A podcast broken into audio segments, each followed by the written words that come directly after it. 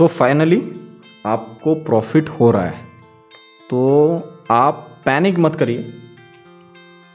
सबसे पहले तो आप लकी मानिए खुद को कि आपको प्रॉफिट हो रहा है। बहुत लोगों को तो प्रॉफिट भी नहीं होता है। अब वो जो प्रॉफिट आया हुआ है सर वो कूद रहा है आपके कैपिटल के अंदर में कि भैया आपने कभी इतना प्रॉफिट देखा नहीं। या आपने जितना डिजायर्ड प्रॉफिट आपको चाहिए था, उतना आपने अचीव कर लिया। अब मैं आपको कुछ दो तीन चीज़ें बता रहा हूँ। ट्रेड में बने रहो, ट्रेड के बाहर निकलना नहीं है। आपने जो टारगेट लगाया है, अगर वो अचीव हो गया है, हमेशा ये बेहतर होता है कि आप अपना कुछ पार्ट प्रॉफिट वहाँ पे बुक कर लो, क्योंकि क्या हो जाएगा, अगर उस प्राइस के वो नीचे चले गया तो कहीं ऐसा ना हो जाए कि आपके स्क्रीन पे तो प्रॉफिट था, पर आप बुक नहीं कर पाए।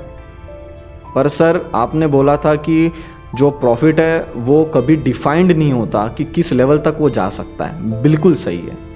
पर सर, मैंने आपको ये चीज़ ये भी बताई है ना कि कोई भी आदमी टॉप और बॉटम नहीं पकड़ सकता। एक ट्रेड का एक डेड पॉइंट आता है, जहाँ पे उसको बुक करना हमको ज़रूरी होता है।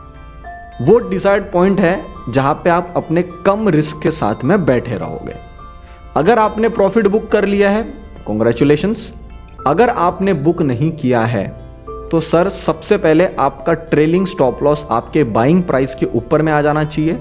और अगर आप अच्छे खासे प्रॉफिट में बैठे हो तो आपका स्टॉप लॉस शायद आपके फ़र्स्ट टारगेट या सेकंड टारगेट पे आपका ट्रेलिंग आ जाना चाहिए।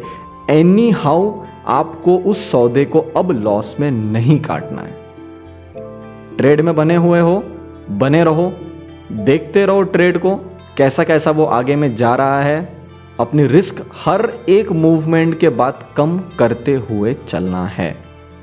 एंड मैं ये उम्मीद कर रहा हूँ, आपने अभी जो मेरा ऑडियो सुना है, सुन रहे हो।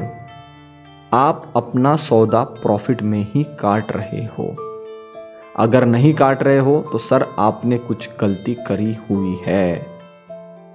Hold your profit always hold your winners and cut your losers fast.